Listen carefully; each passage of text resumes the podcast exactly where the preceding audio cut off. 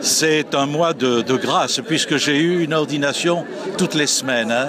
Ordination de diacre permanent, de mon évêque auxiliaire, ordination de prêtre et de diacre à Auxerre la semaine dernière, puis cette fois-ci, alors pour le diocèse, c'est vraiment la première fois que j'ordonne autant de prêtres, cinq prêtres et deux diacres. Voilà.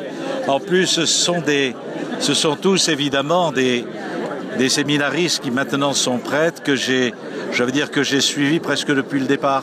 Hein. et donc, c'est très beau aussi de voir euh, le travail du Seigneur euh, dans l'esprit et dans le cœur de ces jeunes-là.